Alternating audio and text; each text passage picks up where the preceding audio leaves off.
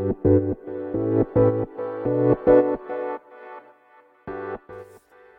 行きの10分間始まります。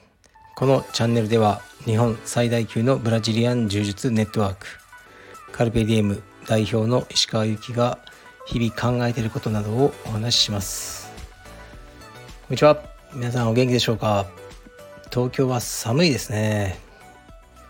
うんやっぱ梅雨の最初ってこういう感じになりますね。でも暑いよりいいなって思ってます。で僕はと言いますと昨日ねえー、っと腰に注射を打ってきました。あの6本ぐらいね行ったんですけどまあ腰椎の中にね今まで打ったりしてきたのでそれに比べたら全然浅いんですけど筋肉に注射を6本打っていただきました。今のところいい感じがしますね。ちょっと期待しすぎないであと23日様子を見てみようと思います。でえー、っと道場の話ですね新しい、まあ、こちらは進んでますね。まあ、物件がね決まらないと何も言えないので、まあ、でももうね内見をしたりとかいろいろね不動産屋さんとやり取りはしてますね。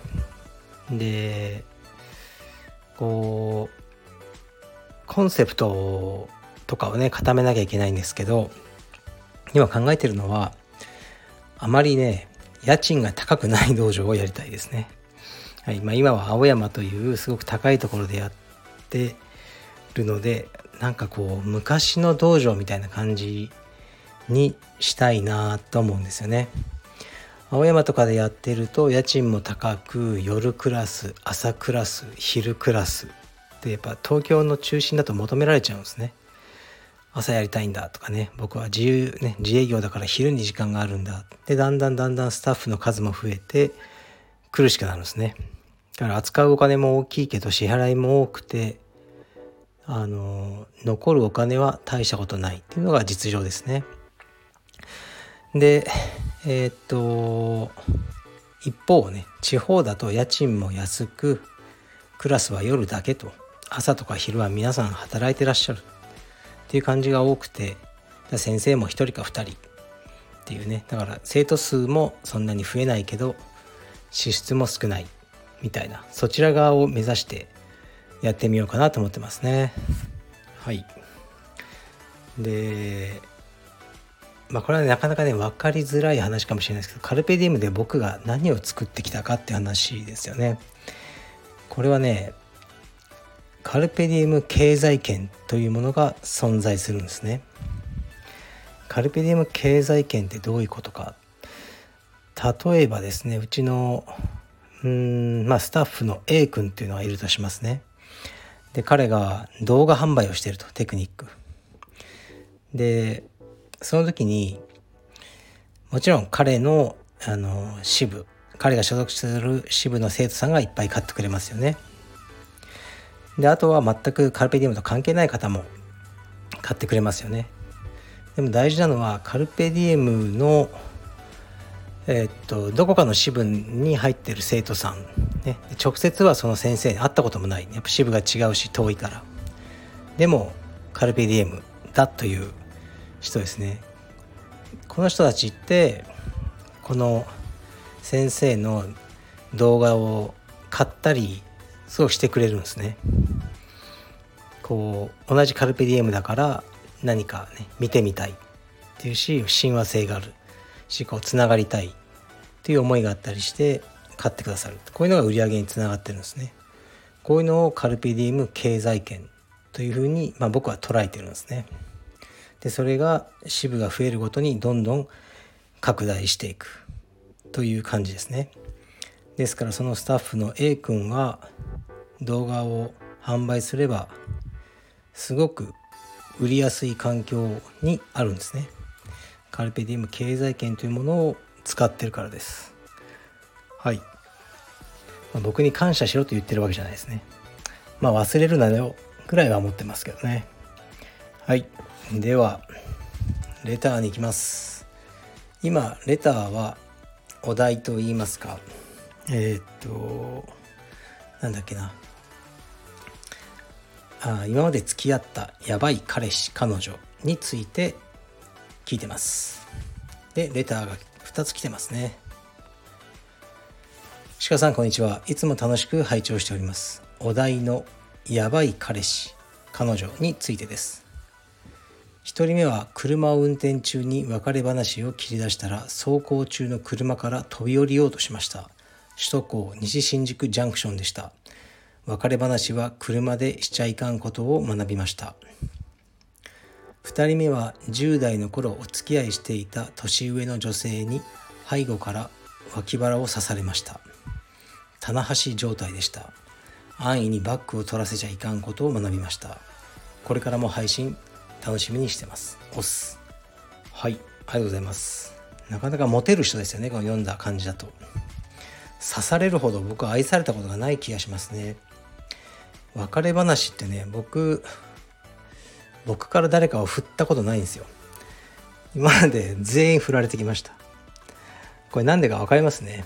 多分。僕は付き合う前はすごく常識人に見えるんですよね。おそらくですよ。で付き合うとまあねめちゃくちゃわがままなんであの向こうから振られるっていうあの経験しかしたことないですね。一度振ってみたかったですね誰かを。うん刺されるっていうのもね、まあ、相当好きになってねなってもらっててで浮気しちゃったとかでその彼女がもうおかしくなって刺しちゃうって感じでしょうね。僕はそこまで好かれたこともないですね。うん。なんかそんな感じなんですよ。僕の人生は。はい。次いきます。えー、っとこんにちは。やばい彼女ではありませんが自分も今思えばやばかったと思います。初めてできた彼女には執拗にメールをしたり他の男性と話したりコンパに行くだけで機嫌が悪くなるなど、えー、強量の極みのような男でした。今ならもう少しうまく恋愛できると思いますが同時に経験も余裕もなく幼稚でした。当時は経験も余裕もなく幼稚でした。自分がもう少し大人だったら若くて貴重な時間を自分に使わせずに済んだだろうと申し訳なく思っています。以上自分の反省でした。これからも応援しています。失礼します。ありがとうございます。こうやって振り返ることは大事ですね。僕は束縛とかあのないタイプなんですがそういう人は結構いますね。どんなに束縛してもね別に浮気しようと思ったらできるんでね意味がないですがまあ若い時はそういう人多いかもしれないですね。うーん。そうっすね。僕はないんですよ。何事に対しても。あのあまりこうそういうね所有欲というか自分のものにしておきたいという気持ちがないんですね。で昨日は僕 VIO 脱毛に行ったんですね。でもうね慣れてるから大体いつも、ね、同じ看護婦さんでで脱いでもちろん全裸ですね。でお姉さんももうね一日何度もやってるから何とも思わない。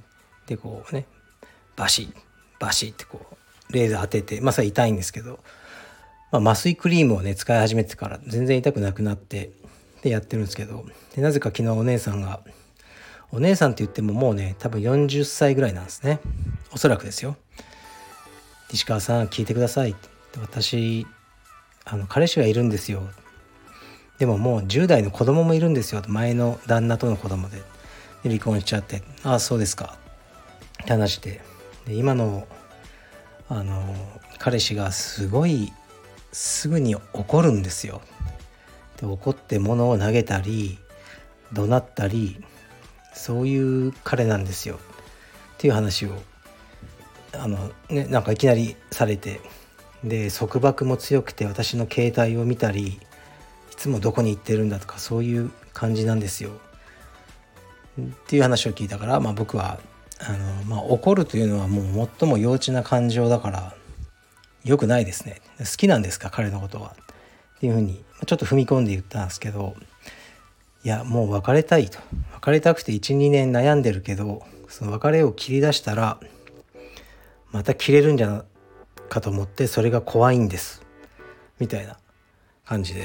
それをねあの僕のもうねおちんちんのシワを伸ばしながらレーザー当てながら話を、まあ、されてたんですね。で僕もねもうその状態でもうねまた全開に開いてレーザー当てな当てられながらいやうんその男というのはとかねこう語ってたんですけどすごい状況ですよね。まあ、これ面白いなと思ったのはもちろん僕とそのお姉さんのは恋愛感情とかその性的なつながりは一切ないんですけどもうもうおちんちんからお尻の穴まで全てを見せてる女性なのでそこでこうもうこの人には何かこううんかっこつけてもしょうがないというかお互いに信頼関係が生ま生まれてるんじゃないかな。だから彼女もそういう話をしてくれたんじゃないかな。と思いました。はい。どうでしょうかこの考察は。分かんないですけどね。まあでもあの束縛とかはね本当に意味がないことだと思いますね。子供とか妻とか僕は全く束縛しませんね。はい。好きにやってもらっていいと思ってます。では今日はですねまた今からトレーニングです。ついに少し痩せてきましたね。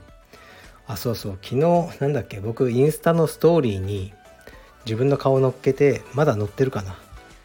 僕今のところ髪ふさふさなんですね46歳なんですけどもうすぐ47歳になるんですけどで最近すごい言われるんですよ鹿さん何かやってるんですか？どういうシャンプー使ってますか？とか何でそんなに髪がふさふさなんですか？で気づくとやっぱね同年代のみんな薄毛なんですよね。それで気になるんでしょうね。うーん秘密はねないですね。はい。何も考えずにストレスをためずに生きることぐらいではないでしょうか。はいじゃあ失礼します。